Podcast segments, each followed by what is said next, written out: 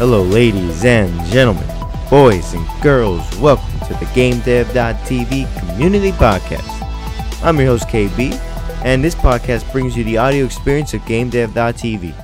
Now, let's get right into the podcast. My name is Jason Schuster, and I'm the co founder and head of finance and business development for Bad Panda Game Studios. Um, and uh, Bad Panda Game Studios, we've been around for about oh, a little over three, maybe almost three years, and we put out a couple of small games and uh, nothing, uh, nothing to write home about just yet. But uh, we've got uh, we've got a, a, pretty big project we've been working on for a little over a year now, and uh, we do we do think that that one's going to be pretty exciting. So that's me in a in a, in a very very short nutshell. no, that's good. That's awesome. It was interesting when I looked into the uh, Bad Panda Studios. I was like, oh wow, I thought you were just like you know finance, but no, you do all the uh, you did it for the Bad Panda too, right? Yeah. So uh, so for Bad Panda, what I do is I I handle all the finances. Um, I I talk with investors and and uh, and things like that nature, and then I also do a lot of the business development. So um, you will you will see my face out there talking about Bad Panda more than you will like the CEO or uh, any of the development guys. And uh, but yeah, that's I, I, love it, man. It's a it's a lot of fun. I love the game industry, and mm-hmm. Bad Panda has a great culture. So I'm I, I, love what I do. And did you go to college for that?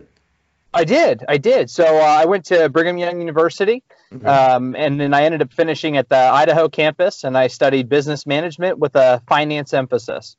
So finance was kind of always the goal, but I I love business. So I knew that it had to be a business focused degree, but I wanted to make sure that it, you know, that finance was kind of the the specialty, if that makes sense. Mm-hmm. But not accounting. I'm not an accountant. I, I mean, I, I can do the I, I do the accounting. It's part of the job, but um, really, there's so much more that I love doing. So uh, if I get stuck behind a desk doing nothing but accounting, I have I have failed oh, really? Yeah. No, no. My dad does accounting, and that's not a. He says not a very fun, fun job. It's it's not. It's necessary, and mm-hmm. it uh, it has its you know it has its rewarding sides, but um, you know I got to be honest. There's a lot of things in the gaming industry that are a lot more exciting than yeah, just yeah. Just like you know maybe character art or animation could be. Oh yeah, a little more uh, well, fun. it's more fun, and I, I mean I find myself just I, I, get to meet a lot of really cool people. Like I said, you know, the business development is mostly things like you know finding partnerships and and uh, and you know working with third parties and finding investors and you know doing stuff like this. And that's just kind of getting the brand awareness out there. I love that. That's a lot of fun. Mm-hmm. Again, especially especially in this space because there like there's some industries where there's like a lot of I don't know like really rigid people, but gaming no, mm, man. There's no, it's can't. there's just cool people everywhere. I love it. Just cool people, cool games, cool ideas going around. Oh yeah. And with the whole VR AR stuff, it's gonna be crazy what happens. I agree. I agree. So did you always know you wanted to do finance and that's a great question, man. Um, the answer to that is no. I did not know that I always wanted to do finance. So there was a time when I was in high school where I thought I wanted to be a doctor, and there was a time in early college where I thought I wanted to be an engineer, and then uh, I actually ended up uh, I ended up putting school on hold for a little while and uh, started a couple of just small businesses, mostly in insurance. And then one day I discovered finance in the course mm-hmm. of just having to try trying to evolve my my business. I discovered finance, and that was specifically I discovered investments. But then investments led me down a path of of also corporate finance, and then I fell in love. Mm. And so that's where uh, I actually I didn't I didn't know that I really that finance was the calling until probably four years ago, almost five years ago. But yeah, I kind of kind of pivoted mid career, and I'm so glad that I did because it's it's definitely taken me to places that were a lot more exciting than mm-hmm. where I was going before. And how did you know that that was like the thing? Was it like one moment, or you like were you just like, you know uh, what? I'm really good at this. Let me do this for. um. So so for me, I mean, there was I would say there was more like two moments. So there was one moment where I took I took a look at at my at my business and I took a look at um I actually I actually I left my business to to do a a short internship with State Farm. Okay. And State Farm allowed me to kind of blend the rest of the business side that I was doing, but also adding in the financial aspect of it. And when I discovered that, when I when I started really diving into that as part of that internship, I realized that I liked the the finance stuff way more than I liked any of the other things I was doing. And so there was a there was definitely a clear moment where I said, "Nah, I, I don't want to do this other stuff. I, I need to be in finance." And then there was a moment when I, I left I, I, left that I actually I left my the the business behind. I, I joined up with a wealth management firm to try and really pursue that passion. And there was a moment where we were doing uh, we were doing a uh, a case for somebody that was about to sell their business for like like a hundred million dollars or something mm-hmm. like that. And my uh, one of my partners looked across at me. He said, "Man, we're in the wrong business, aren't we?" And he was kidding, but I looked at everything we were looking at, and I said, "Yeah, yeah, we are in the wrong business. I don't want to be managing these people's investments. I I want to be out there doing this stuff." And so that was when I made a decision. Like I wanted to I wanted to find a way to combine my entrepreneurial nature with my skills in finance. And I kid you not, uh, KB, a month and a half, maybe two months later, Brandon Myers, who's the CEO of Bad Panda Games, calls me up and says, Hey, man, so I'm putting together a game company where we, we, are going to make games, and uh, I need a CFO. And my, my, my initial reaction was, well let me let me pull out my my uh, my address book. I'll, I'll make a couple calls. Let me see if i can find somebody. He goes no no no no no no no no. I want you. Can i want you to be my cfo will you will you start a game company with me? What? is he like a friend of yours or he just randomly called you? Yeah yeah he, okay. and I, he, and I, he and i had known each other for a while and I mean, I would say that before that, when we, we were we were friends, but we weren't like real tight.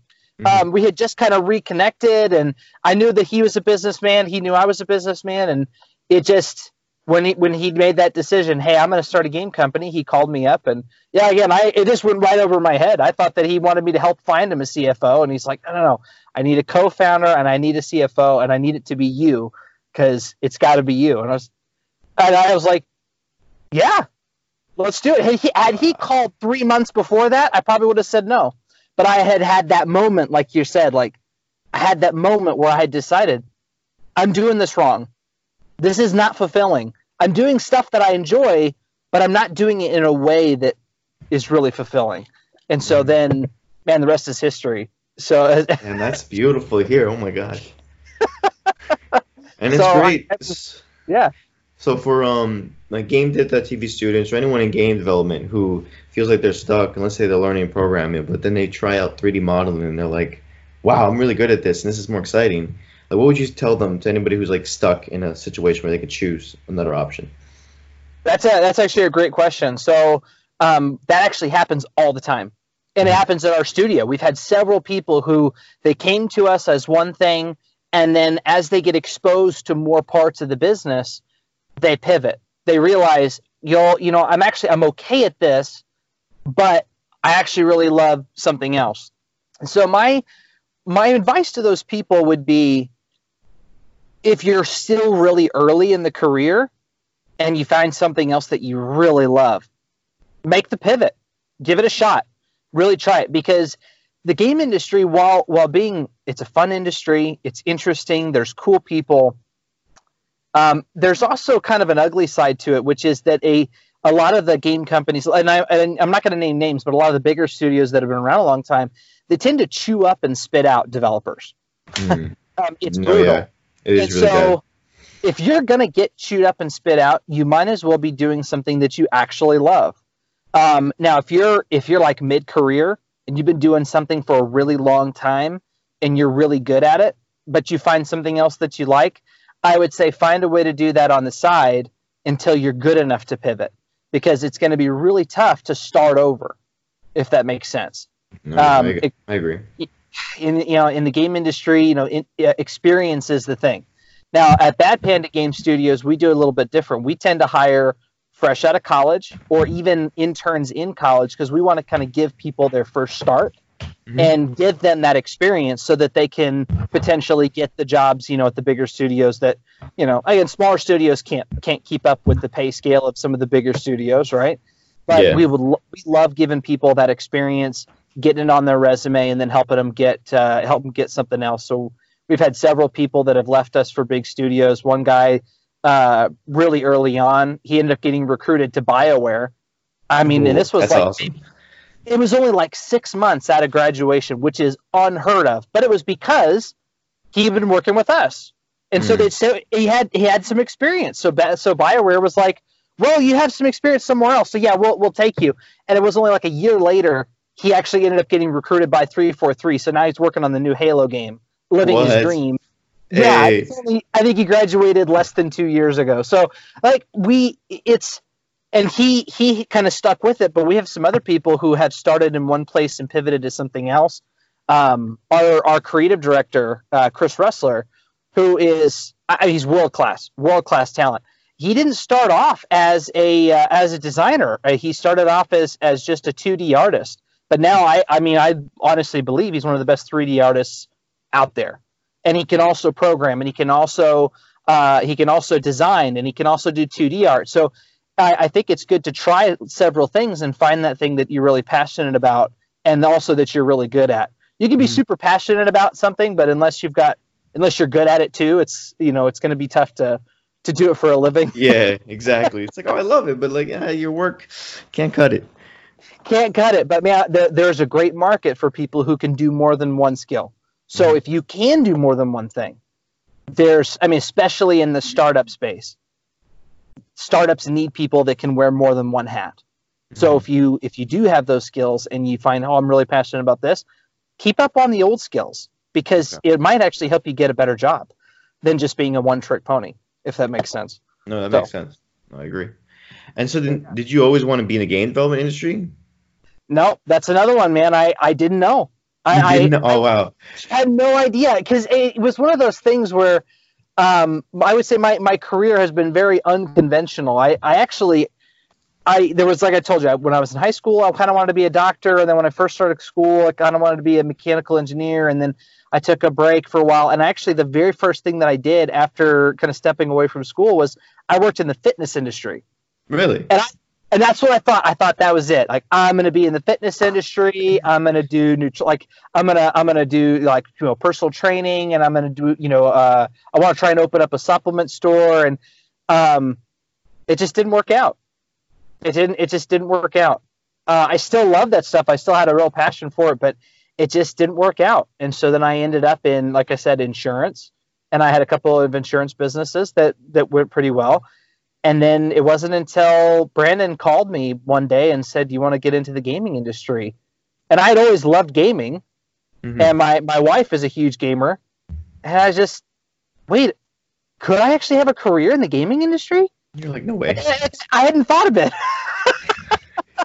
and now, I mean, honestly, it's ex- like now that the, that I've been here for a while and and I'm learning about it, and the, the deeper that I go, this is absolutely the place that I want to be. Now, I, I, there's some other tech spaces that I I have interest in, like uh, you know, again, being in finance, I I have I find myself drawn to fintech pretty hard. Not necessarily like cryptocurrency and stuff like that, but more on the software side. But nothing out there is exciting as as is as exciting as gaming and esports. Mm-hmm. And so now I can't see myself anywhere else. But mm-hmm. back then, it wasn't even on the radar. Like I just didn't. That's insane. wow. Who would have thought? They're like, oh yeah, I work in the game development industry. Didn't really want it, but here it is, and it's the best thing they could ever ask for. Absolutely. So now, I mean, for me, I, I spend a lot of my time evangelizing the, the industry a little bit. Just um, anybody that I can, I talk to them about the exciting opportunities that are happening. What kind of, you know, it's you don't have to just be able to make games to be in the game space. Look at me. I'm not a developer. I cannot develop at all. I can't program. I can't. I. I mean, have you tried to program? Uh, I mean, like SQL, like like doing like database stuff, but um, no, like serious programming. No, I haven't. Um, I, I, will say, uh, Chris Ressler, you know, bugs me every week uh, to try to learn Adobe Photoshop and to learn how to program. So I'm sure it'll happen someday.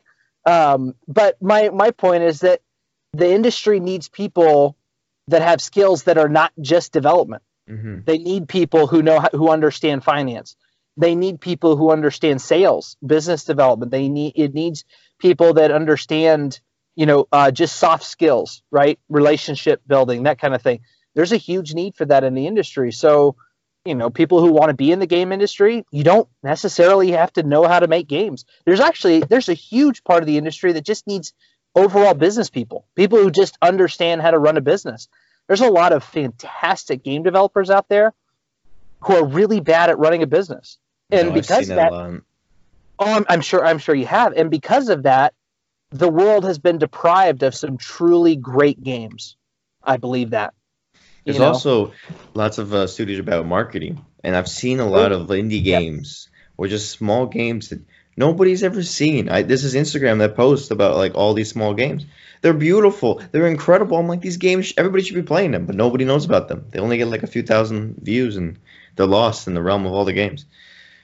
It's true, man. Discoverability is a huge problem uh, in the industry, and yes, some marketing. So, you know, I would tell anyone who has a real passion for video games, take your skills and find a way to leverage them. If you, if this is a space you really want to be in, Mhm. there's tons of opportunity. I mean, in fact, there's there's opportunity in the space not even just making games, but support businesses that Mhm. support gaming companies. Localization. Let's say that your let's say your only skill is that you know a bunch of languages. There's a huge market for that. Just translating games for other countries because it's a global market. It's not just Mhm. the U.S. So, yeah, that would be you know advice that I would give to anyone who wants to get into the industry is look at your skills, take a hard look at your skills, and then see where that might apply in the industry because it's not just it's not just one thing. hmm Wow, that's that's amazing advice, and it also shows that for any GameDev.tv students or anyone else out there that you don't have to just learn the, the skills like programming, 3D modeling. There's so much more like producer, manager, everything else in between to become part of the game development industry. Absolutely. And then, f- so like for instance, you do finances. If somebody wanted to start doing finance for a game company, where should they go to learn? School, online resources, books, YouTube. That's a great question. So, so I'm going to give you two answers. So, if you want to get a job at a big company, they'll almost exclusively look for a degree. Mm-hmm. So, if you're if you're early enough in your career, right? You're 18, 19 and you're trying to figure this out. When you're in school, either get like a minor in in a, in a financial field or like a, you could do what I did, which is you major in business and and get an emphasis in in finance. But you need to be able to demonstrate to again to to the people that review resumes that you at least have some formal education in that area but if you are if you're okay getting started near the bottom like a startup or something like that i mean there is endless resources online for as far as books as you know youtube videos uh, podcasts that can teach you everything that you need to know finance is actually not terribly difficult it's just it's it's hard to get started because it is it can be boring.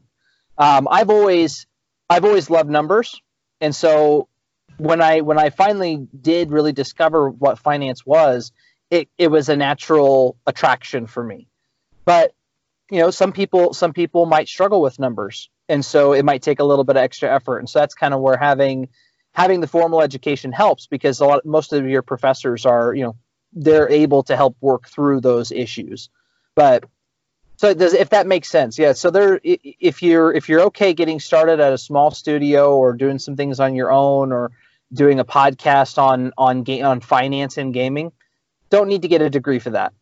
But if you do want to work at one of the big guys, Activision, BioWare, Riot, that that degree is going to weed people out. Mm-hmm. You know, that's the first thing that they look at. It's just like having uh, you know, wanting to to go there for game development if you didn't go to school for game development in some way, shape, or form, or at least computer science, it, it's almost impossible to get a job at one of the big guys. Mm-hmm. That's because that's that's how they filter their applications. You know, No, that they'll makes just run, sense. they'll they'll literally run it through a program. it doesn't even get looked at by a person. So so there's you know there there's precedence for both. Okay. And when you guys were doing uh, Bad Panda Studios at the beginning, was it like a beginning studio or was it already established? It was brand new. So, um, in fact, it was it was one of those things where um, Brandon uh, knew a few other people that he had gone to school with, and they had uh, they had done a capstone project together.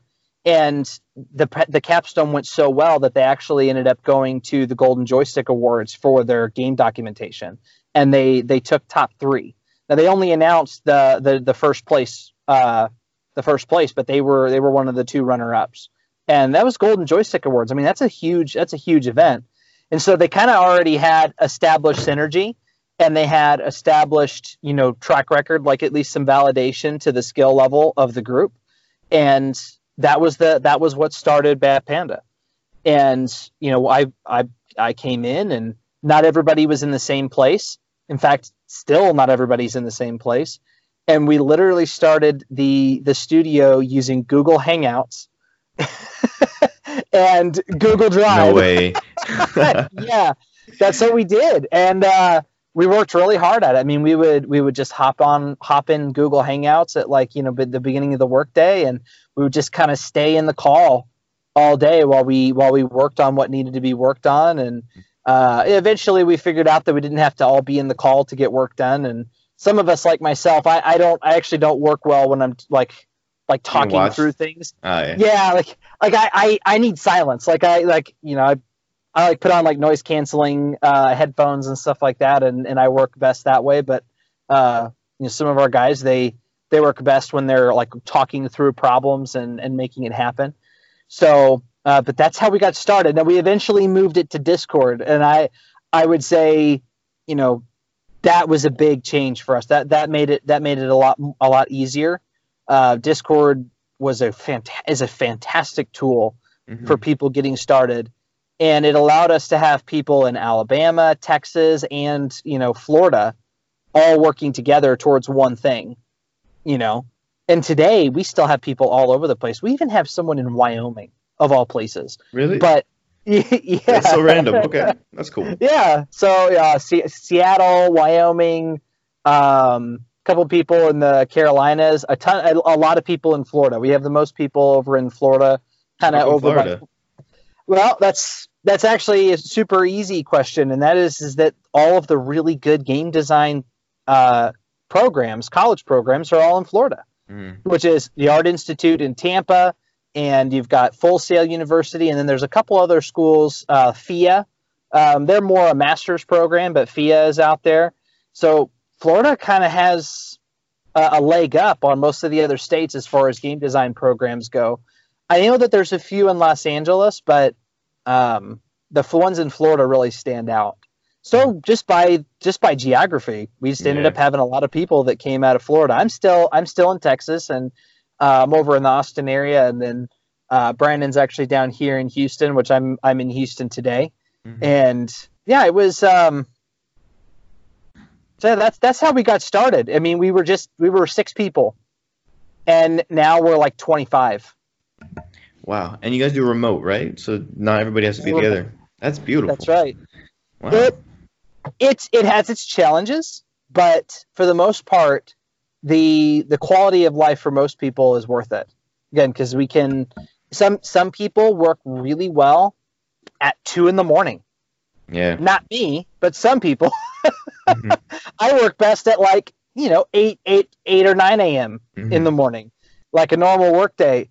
But some of our guys they do their best work in the middle of the night, and so that remote atmosphere allows people to really work at their peak um, and have some flexibility. I'm I'm married. I have kids, and so that remote uh, office allows me some flexibility with my family mm-hmm. to get the work done, but not necessarily have to just sit in the office from nine to five. So there there will be there will be a day where we'll need to have a bigger office, and a lot of people will have to be there together, working on things. You know, being able to you know do things quickly. But I still foresee an, a a way for most of what we do to be remote. Mm-hmm. It just makes sense. It's tw- it's 2020. Yeah, there's no and reason not to. There's no reason. I, I mean, I can see that you're working out of your house right today, right? Yeah. And I'm working out of a car today. Look at that. It's just it's crazy. um, it's just yeah, technology has made it so easy, and with tools like Discord, Um, in fact, I'll, I'll talk about another thing that we have. We one of our business partners, which we, we do a lot with an organization, BizTech. I know you, you've uh, I've seen you interact with some of the posts that of, of the things that we're doing over there at BizTech, mm-hmm. and our partners at BizTech are in Spain. Yeah. I've never I've never worked with them in person, mm-hmm. but I don't have to because Skype makes it to where I can have face to face meetings with those partners every day. Yeah, it's it's beautiful. GameDev.tv is located in London. One guy works yeah. in Australia. I work here in LA. Like it's crazy. Perfect. I love it. I know, me too. And then with the whole thing with blockchain, you could probably protect everything that you guys create anyways with the assets, and so you don't have to worry about people stealing stuff. And things are just changing nowadays, where everything's becoming more remote, more safe. It, it is. Mm-hmm. I'm looking forward to a day when the bigger studios um, realize that because mm-hmm. I know that a lot of the bigger studios right now they're still limited on geography. You know, I I know that for uh, I, I know several people that would that would already be working at places like Activision or Blizzard. You know, I mean, you've got you know pe- people who like Blizzard are usually pretty pretty solid fans. If they if they weren't just in two places, right, Austin and and uh, California, and some people are like, guys, I, I can't I can't leave. I can't go to California because my family's in such and such place, mm-hmm. or you know, I, I'm I'm I'm limited by this place. I can't go to Texas. And so when the big studios start to realize that remote work is actually really effective, then they're going to be able to pull from a whole new talent pool, a talent pool of people who do amazing work, but just aren't really willing to relocate because they like you know they they have a again the, who knows what the reason might be. I I won't move to California because all my family's here in Texas. You know, no, that makes my sense. yeah, my wife's family's in Utah. I might consider moving oh. to Utah. Utah's great. I was just there over the weekend um, for Sundance, and it was oh yeah, yeah, like, yeah, yeah, yeah. It was crazy snow, but it was it was beautiful there. It's beautiful, and and you know, there's family there, so I, I would consider uh, you know moving there. But even if uh, even if Blizzard came to me and said, "Hey, we want to make you a director of business development, uh, but you got to move to uh, Santa Monica, I'd say, sorry, man, well, can't do it. yeah, it's just it's just way of life is really important nowadays. And it is. You don't really, and now that there are resources where you can be remote, it's like, why should I choose the one that's sticks? You know, I'm stuck to this certain area. I move money, and then they might fire you because the job in the game industry is not very stable when it comes to your job. Like, yeah, you, like we said like earlier, they chew you up and spit you out, man.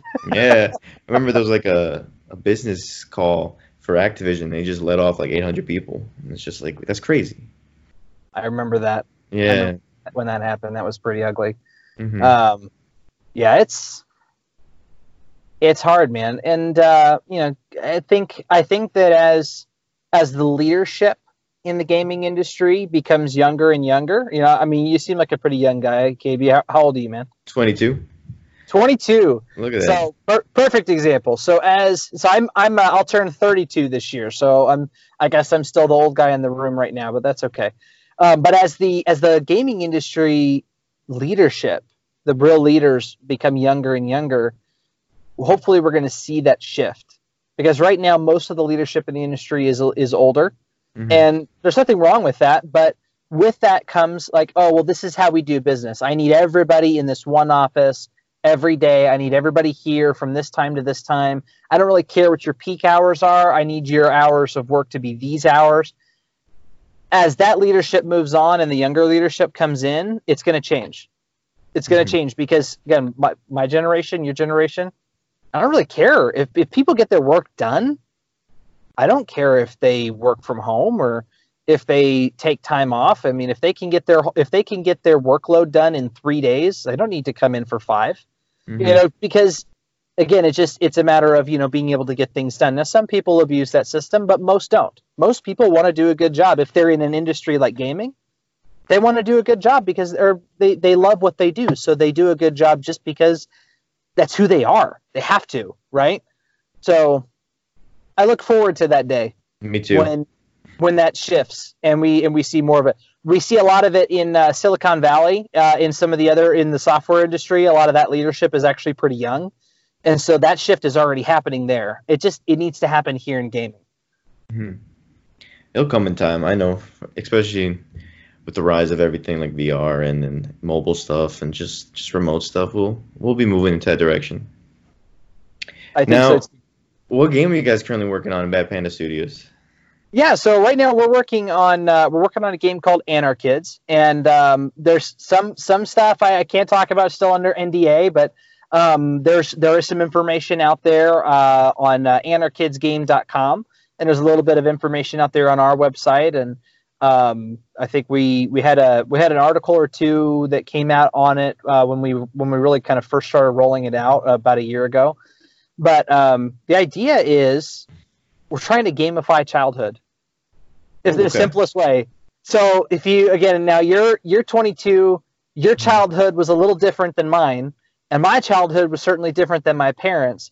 But we're trying to take everybody back to a time where video games weren't the only way of entertainment, and so kids had to find other means to entertain themselves, and a lot of times it ends up being mischief.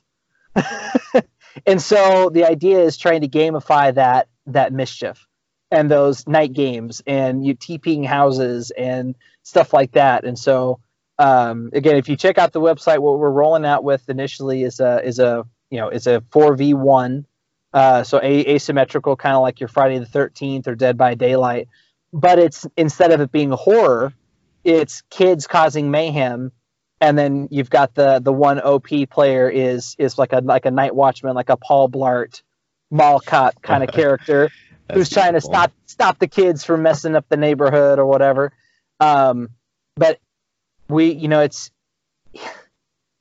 everyone that we've showed showed it to and talked to about it, and you know, you know, even investors and publishers, they li- they like it. They're excited about it. I'm I'm excited about it because for me, it's it's just nostalgia, is all it is, just pure nostalgia. But for some of these younger kids, I'm going to throw you in with younger kids for a second, KB. Sorry It's all good. um, they don't get to do those kinds of things anymore. It's a different no. world. Like like you go out there and you cause some mischief, or you're you're out tagging stuff, or like it, the, the consequences are so different. And so I'm hoping we're hoping to kind of give those kids like that experience of being able to do that a little bit. Like what was it like? But then for for the older guys like myself, or even a little bit older, we're just hoping just pure nostalgia, bring them back, bring them back to a time when that was what they did for fun and you know do it in a in a in a cool environment. Now that 4v1, that's what we're going to roll out with first, but we've got a whole bunch of other game modes planned, and um, I would say that Anarchids is what we call an evergreen design, which means it's really we can keep releasing game modes and content for ever if we wanted to. Because again, think of all the different games you played as a kid that weren't video games. It's en- it's endless. There's so much there. So, anyways, that's what we're that's the big thing we're working on right now. Um, we're really excited about it, and that's about again that's about as much as I can share. But I probably shared more than I was supposed to. But it was Oh. about. I'm excited about it. no, I'm excited too. Sounds like a lot of fun stuff. And I saw a little bit of you too, Battle Royale 2 or something on the website. yeah. Battle cool. Royale will be a plan. So, like, if, for Battle Royale, if you can imagine like a a Battle Royale kids next door kind of thing. Oh, that's cool. all right, all right. I'm excited. Sign me up. Yeah. That's that, that's kind of what we're going for and uh, and you can see on the website it's it's you know we're going for like more of a stylized like a like a pixar kind of look i i'm really excited about it it's gonna Mhm. be it's gonna be No, fun man. I'm happy for you, man. I can't wait. thanks So now, what is the difficult part about running a studio that most people don't know when they're like, I want to run my own studio? man um all right so one of the hardest things about running a studio is just finding the right people um there's a lot of really cool people in the industry Mm-hmm. there's a lot less people in the industry that are both cool and are reliable. So if Okay. you want to start a studio, reliable people is going to be one of your biggest challenges. The second biggest challenge is just finding finding money, which it's weird because it shouldn't be a challenge. There's tons of money coming into the space right now. Investors are finally discovering games. And so it's there's money coming into the space. The problem is is that that money coming into the space isn't really making itself known Mm. very well. And I talked about earlier that discoverability was a big issue for games and for early studios. For some reason, discoverability is also a really big challenge for investors. just for because uh, again, they're just they're just not they're not out there with a big neon sign saying, "Hey, by the way, I have money, I want to invest." Like so, that's a challenge. Running a studio without money is is really hard, and no. it's and it's expensive. Game, yeah. the well, the talent that it takes to make games is very difficult to learn and to get good at, and because it's skilled labor, mm. it's expensive. I mean, I, am sure you've talked to a lot of people. I mean, programmers, pro- mm-hmm. programming, right? Um, not easy. It's not easy, man. It's really hard. And I'm learning C plus plus right now, and it's sometimes I'm like, what am I doing? What is happening? Dude, it's tough. And I think was it? Uh, I was looking at some salaries the other day, and the average the average programmer in the U.S. it's like makes like 103,000 a year. Uh, which depending on where you live might be a lot, or it might be you know you're you're in you're in, in L.A. 103,000 doesn't go quite as far in L.A. as it does out here in Texas, mm-hmm. but you know that's still for a new studio trying to pay that 103 probably not going to happen. Mm-hmm. So unless you've got some some pretty serious backers, but you know, or, or animators are making in the 70s and 80s, like only within like two years out of school. So yeah, there's a lot of this labor is very is, is very expensive. Uh, 3D art requires some calculus to be able to do really well. I mean, it's it's just it's it's hard, and so that's a big challenge for new studios. Is just finding the money that they need to pay the people that are that are needed. And there's you know certainly in that startup world, there's people who are willing to go on passion and equity, and we have a lot of people like that at, at Bad Panda that are they're like, hey, listen, man, I'm here for the vision. Like, we believe in Anarchids, we believe in the studio, so we're going to keep on working until you know until we can get everybody on board. But there's not a lot of people like that, so that's a big challenge. It's most of the challenges are around just people finding good, reliable people, and then finding the money to be able to pay those reliable people. So those are the two biggest ones, and then the third challenge. Um, this actually came up uh, this came up from uh, our conference last week. Uh, and this actually, I've, I've been quoting Math, Matthew Morris. He's a, a, director over at Unity. Um, he was saying this is that the biggest challenge right now is that there's just so much to do. There's so many opportunities in the game space, even amongst like different kinds of games, that I think it's going to be very hard for new studios to go start a new studio and decide what the heck you want to focus on because really the success is only going to come if you're laser focused on one thing. If you get distracted by all the other little opportunities, it'll prevent you from getting the thing that you should be getting done. Does that does that make sense? that, that makes a lot of sense. Yeah, reminds like, me of the book, The One Thing. It's like you got to focus on that one thing, and otherwise everything gets in the way. And then it's like the the rabbit thing. It's like you can't chase two rabbits at the same time. You'll end up chasing none. Exactly. Like yeah, and it's just like you got to focus on that one thing and go laser focus, and if not, it's just you won't be able to make, it, especially in the competitive industry like the game industry. One hundred percent. So yeah, you see that like yeah, there's mobile games, PC games, console games.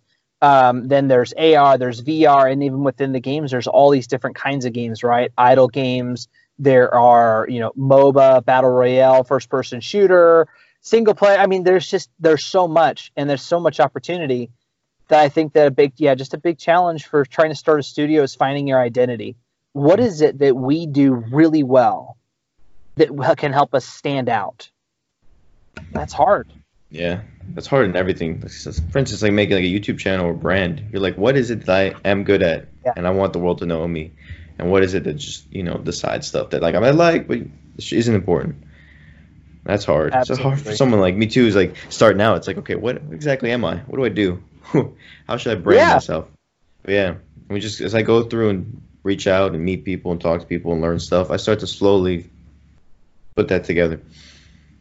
Absolutely. Well, and especially you know if you're if you're young and you're talented, and I mean at, at a startup you have to you have to be able to have you have to be able to wear multiple hats in a startup anyway. Mm-hmm. But that ability to wear multiple hats when it comes to getting jobs done, sometimes it can muddy the vision right? And the vision has to be singular, otherwise, it's just not it's, it's just not going to get done.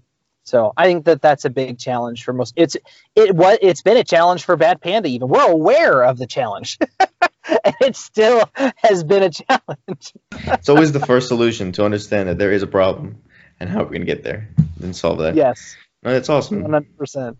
Mm-hmm. Mm-hmm. now, is there ever a moment where business gets in the way of running the, the creative work in the game studio? Yeah, always. Uh, so yeah. now now the nice the uh, it's going to happen a lot more when you have people who again but for for me not so much right because i'm not doing the creative work so for me it's i can always be laser focused but there's still too much there's still too much to do for just one person even for myself and so in most studios most studios are only like five people at most and so business will get in the way because besides making the game, you have to make the game discoverable. You have to have a nice website. You have to be out talking to investors. You have to be on social media doing promotion. You have to be doing all of these things. And by the way, you have to keep track of the accounting and the taxes. Otherwise, you're going to shut down anyway.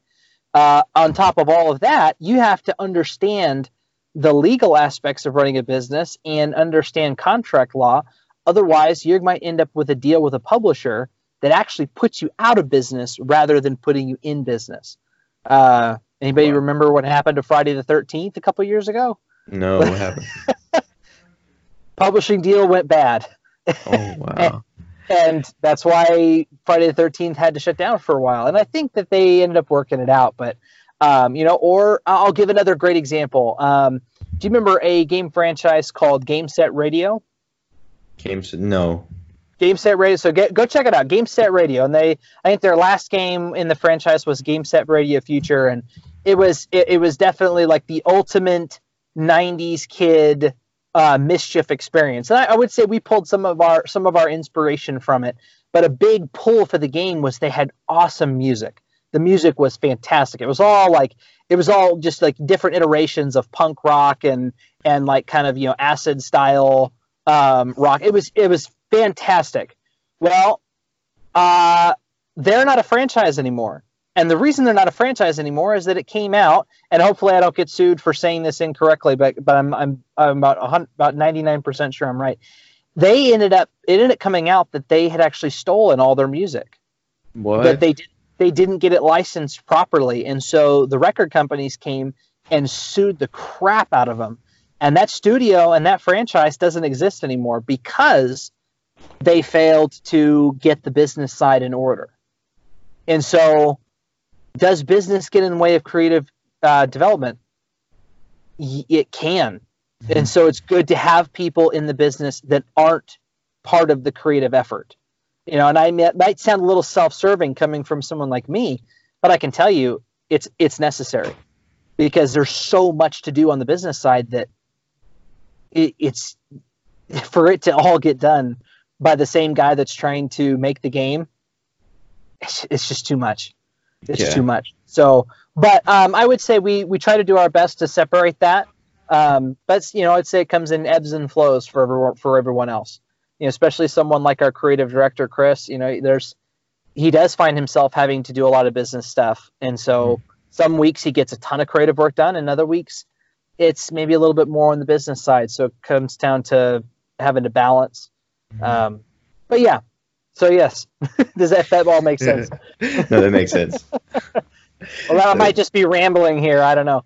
No, no, no, no. You, you're, you're helping out everyone because I think everybody forgets the business side, especially with taxes and all that stuff. That's yeah. uh, I think everybody forgets taxes until it hits them in the head. Yeah, absolutely. Now, what are your thoughts on esports?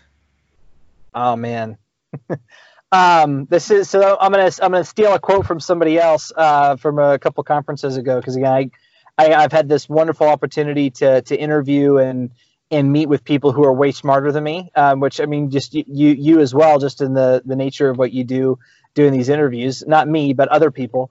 Uh, uh, there are if the game the game industry compared to other industries like finance or banking or IT or or cars or aviation. Gaming is a toddler. Gaming is a toddler. No, I agree.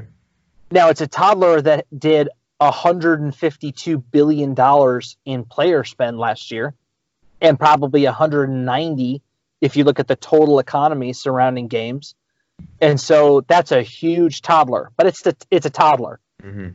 Esports, if gaming is a toddler, esports is like an embryo, like a newborn baby, not almost not even born yet. It has just barely started. And so my thoughts on esports are it is the wild west and there is there is opportunity all over the place but it's also very difficult to see which opportunities are good and which opportunities are bad. So, coming from finance, um, the biggest case study in all of finance when it comes to investments that everybody has to study and learn about is uh, late uh, late 90s, early 2000s, right? The the big the internet boom and bust, right? So the reason I bring that up is that everyone in the 90s knew that the internet was the future. We all knew, everybody knew it, right? And I say we, I was, a, I was still a kid. I, I didn't, I wasn't involved in that. But you know, just as the, fi- the, the finance industry, we all knew that it was the future. The problem is, is we didn't know how it was going to be the future exactly, and we didn't know which players were going to do it right. So, for instance, back then, Amazon only sold books. No one could have known that Amazon would become Amazon. Maybe Jeff. Yeah, that Bezos. shocked everyone. Yeah. It shocked everybody. I mean, again, like looking back now, you're like, well, how could you not know? Like, well, no, no one knew. They were just selling books. That's all they were doing. And so there were tons of companies that thought they were doing really exciting things that don't exist anymore. And there's a lot of companies that were doing some cool things that are around. And the people that weathered the storm, they became giants, right? They became monsters. So esports. Oh, go ahead. Oh no, I was just gonna say I see the same thing happening in the crypto space. With yes. all those, yeah. Yeah, oh yeah. So I was, uh, I, I mean, I was still working in wealth management when cryptocurrency became a big topic, and I said the same thing to everybody. I said, look, cryptocurrency is going to be a big part of the future, no question. But trying to pick the right coin now, I'm, I'm sorry, there's just no way. There's no way to know which of these currencies is going to really weather the storm. But is it the future? Yeah, in- inevitably, no doubt. Just like esports. Is esports going to be big? It's going to be massive. I think it'll be bigger than traditional sports because it's easier to do, it's easier to watch, and uh, players can have much longer careers in esports than they ever can in traditional sports. Yeah, no, I've I've heard Gary Vee talk about that, where it's like soon more people are going to be watching esports and NBA just because of the nature of it, and less injuries. More, you can do more creative stuff too. You can have a cool type of like you've seen it in movies where people are fighting and jumping around, all this stuff. You can have that in like a arena type setting with AR, VR. So the future is going to be crazy, but when it does come, I think it's going to crush everything else that we have now. It will. You know, it used to be the biggest sport in the world. Used to be uh, watching chariot races. We don't do that anymore. So, I mean, eventually, again, it just it has to change by nature. But could you could you pick out of a crowd the esports companies, technologies, and teams that are going to be the future whenever the industry matures? I don't think no. so. No, I can't right now. So because right I mean, now, leading so, yeah. is probably Fortnite and then a couple other like League of Legends and all this other stuff. But that's that's now. Who knows what's gonna happen? Yeah, I, th- I think the only thing that we all know is still going to be there is going to be Smash Brothers. So. Oh yeah, Smash Brothers for life. it just be Smash Brothers. Everything else is going to change and go. But it's not just the games, though. You know, so when I look at esports, and again, this is this is the way that that I look at it. Esports isn't just the teams; it's also the venues it's the tech, it's the streaming, it's the support, it's the software that teams use to manage their teams. It's, uh, I mean, there's so much to esports that's not, that has nothing to do with the games itself. And that's the part of the industry that I say, look, there is ridiculous opportunity out there. But which opportunities are going to stick? I'm not really sure yet. We're going to see a lot of esports multimillionaires and then we're going to see a lot of people who maybe lost big in esports. So, you know, it's just the nature of things, yeah. It's just the nature of things, and you know, it does. Does it mean stay out of it? No. if you're if you're passionate about it, go make something happen. Exactly. Go do it. If, if you are a investor in the space and you don't have a lot of tolerance for risk, you should probably stay out. But hmm. if you are an investor that likes to invest in exciting things, spread hedge your bets, spread out, spread out your investments, and stay for the ride, hmm. because there is there's going to be some really big things that come out of this. So, in fact, you know, I, I was just having I can't I can't uh, say say who just yet, but uh, I was just talking to someone the other day that uh, they used to be a huge uh, team in esports, and then they had to take a break for a little while, and now they want to come back. And so, like even even as young as the esports industry is, like there's still people are already looking at doing things like comebacks. So I don't know. It's just there's so much going on. I love esports. Mm-hmm. Um, I I don't watch as much as as some people, but I've had a unique ability between Bad Panda and BizTech to really be plugged in and meet some of the really big players and the stuff they're doing is so cool. It's so mm-hmm. exciting, and there's so much. There's just so much ahead.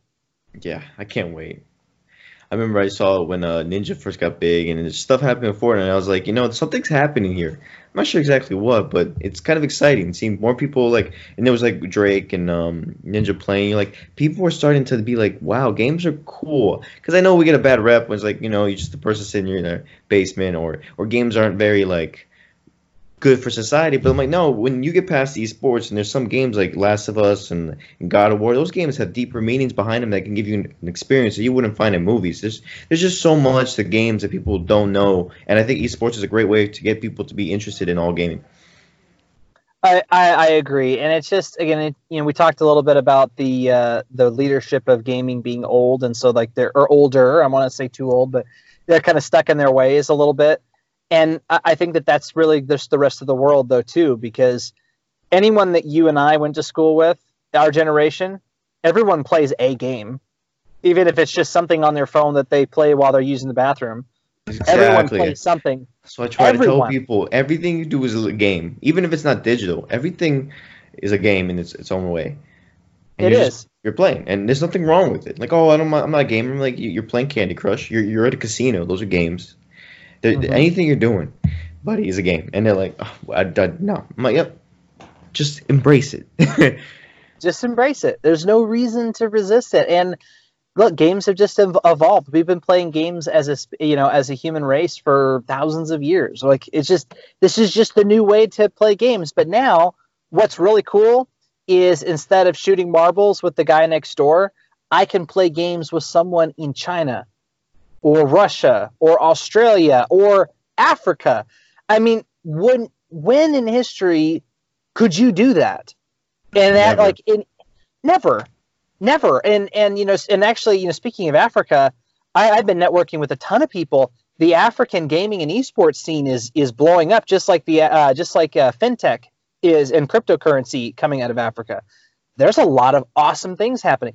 I would never connect with those people in any other sector uh, or or any other type of game. It's all it's it's video games and esports. That's cool. It's so it's it's a great time to be alive. all I can say. it really it really is. It really is. You know, and uh, I know that you know my parents used to say, "Oh, well, you know, games games rob you of the social experience of of being a human." And I would argue that actually games provide more of a social experience now than any time in history. Mm-hmm. I mean, again, I can be friends with people on other continents that I would never ever mm-hmm. meet. I it that's in everyday life. Always been like a significant part of my life where I like I was kind of shy in school, so it was like I didn't have that many friends, but all my friends were like a guy from Belgium, a guy from a different state, someone in like England, like so all these people, and they were my friends. Like I considered them friends, and I didn't care if they were far away or not. They we had meaningful like talks and we just I learned stuff from them. Like they would say like A because one guy was from Canada and it just like it grew on me and my personality. Now it's like I say A instead of Hey. It's just it's just cool how like I'm part of different cultures because of games, because of the online community. That's I right. Just, I want more people to experience that, and then also with connecting, like you're saying, relationships and being social. I think when you guys work, when someone works together, with a friend in a game, it builds the relationship, builds trust. It's like we're doing something together to achieve this goal. Instead of just chilling around and like watching TV, you actually feel connected with your friend. Absolutely, and it's it's authentic, right? Mm-hmm. The the version of yourself that you share with your gamer friends is most likely the real you. Mm-hmm. Versus what you might share with someone that you like go to church with, or yes. that you meet at a grocery store, or what you show people on Facebook, mm-hmm. right? I mean, That's I can tell you, social, traditional social media is not authentic, mm-hmm. but the the social interaction in gaming, it's usually pretty authentic. Mm-hmm. And so, and, and, and again, it takes, I don't know, it, it just takes looking at it through a different lens to see what it really is. It can can gaming become destructive? Absolutely, but so can anything. Yeah, so, so many anything. things can. Mm-hmm. Even yeah. working out, working out too much, out. use steroids, boom. What happened? It, it's just just discipline. Discipline is the key. Absolutely. Or you know, on the flip side of that, again, you know, having been in, you know start gotten my start in the fitness industry, working out too much and not taking steroids is also detrimental. You can't you can't work out like Arnold without steroids. He was working out eight hours a day. You can only do that if you're taking anabolics, because then your body can recover. Mm-hmm. But if you are working out eight hours a day and you're not reco- you're not giving your body any rest, you're just gonna it's gonna do damage, mm-hmm. right? And so gaming is the same way, right? You, uh, moderation in all things, um, but even you know, be going out and being social in you know outside of gaming, too much of that can become destructive too, right? Mm-hmm. I mean, Lots of people like to go to the bars. Yeah, that's right. Yeah. That's right. So it's like anything can become destructive mm-hmm. if we if we let it. Video games are just it's just one more way to do things, but it's it's the way that most people are going to connect in the future. Mm-hmm. You know, and I you know it's something. Uh, I I see I see video games actually connecting the world more than isolating people from it which I think was kind of the fear that most of like our parents and and uh, you know older generation was feared that gaming would keep people from the world. But I actually see games being a better way to connect the world mm-hmm. long term. No, I agree. Couldn't have said better. Now let's get going. Oh, two more questions. One is, what advice would you give to aspiring game developers? And then I'll tell you the next okay. one after. advice to aspiring game developers don't don't wait so if you are waiting for your opportunity to get in a big studio or you're waiting for that chance to get a job at a smaller studio or whatever it is that you're waiting for don't wait there is tons that you could be doing without without having to go work at a big studio okay. or even to even have a paying job in the space. And uh, I will. I'm, I'm going to use an example. So most of most of our of our employees at Bad Panda, they're not full time. Most of them are part time, and they all have full time jobs. Most of them have full time jobs doing something else, but they didn't wait. They didn't mm wait until they could get a full time job doing something else. They found a studio that was doing something exciting. They jumped in and they started honing their skills part time. And in the process, earning royalties and, and getting experience and making connections. And so, aspiring game developers, just jump in, get something going now. And do not rely on your degree to get your job or to hone your skills. Get out there on YouTube or the Unity videos, Unity tutorials, or Unreal, whatever engine you're working in, and keep honing your skills and mm-hmm. get better because it's going it's going to become it already is a competitive space but it's going to become even more competitive because it's okay. a global space you're not competing with people in your neighborhood. You're competing with people in other countries who are learning game development and they're actually pretty good at it. So keep don't wait mm-hmm. and keep getting better. Those are that's my advice. Beautiful. I'm going to take that right now and go. But um now And then last, we like to do a challenge for all the lectures and the Game TV courses. So for this podcast, I like to do for you to give them a challenge so they can take action right at the end of this uh, podcast. It Ooh, can be anything. challenge, huh? Yeah. Um. It could be anything. Doesn't necessarily have to be with uh, with GameDev.tv, huh? Just a challenge to them, huh? Yep, it could be. Yeah. All right. All right. Here's my challenge. Get on LinkedIn. Go find go find an executive at the company that you want to work at and just go connect with them. Connect Okay. with them. Just send them a connection request. Send them a, a a little note that says, "I'm trying to get into the game industry, and I just wanted to know if I could if I could talk to you, ask Okay. you a few questions, get some advice." Because I think that I think that that uh, that right there is something that will give you direction, and it also helps you overcome a little bit of fear. But what's really cool is that most of the executives in the game industry are really cool people, and they love helping people. They really do. They love helping people because most of them had a rough start getting, you know, getting going in the industry, and they love the opportunity to help somebody else get started, or or at least give him give him, you know, point him in the right direction. So my challenge: hop on LinkedIn and go connect with someone high up in one of the companies that you would love to work at, or do two or three, and just ask them for some advice. Be surprised at what happens, and connect with me. Any of you, come find me on LinkedIn, Jason Schuster. I will I will talk to you. I have no problem with it. I loved I love doing that kind of stuff. There you go. That's awesome. Okay. And then um, it was amazing having you on, Jason. I love connecting with you and talking with you, and hopefully we can always do another podcast down the line. And uh, we'd like to uh, hand the mic to you to end it off. If you want to give a shout out to let anybody know, you know, how to check you out or check out Bad Panda Studios. And uh, thanks for coming on. Awesome, absolutely, yeah. Come check us out. Get Bad Panda Game Studios. Follow follow us on Facebook, LinkedIn, and uh, go check out anarkidsgame.com. Go check out what we're looking at, what we're what we're looking at doing. And um, I I just really appreciate all the people that have helped me get where I'm where I'm at, whether it's through BizTech or Bad Panda Games or um, just yeah, a lot, lot of gratitude, a lot of gratitude. Well, that's it. Thanks for listening. You can find all GameDev.tv courses at courses.gamedev.tv slash courses or in the show notes with a 10% discount. Get started with your game development journey today.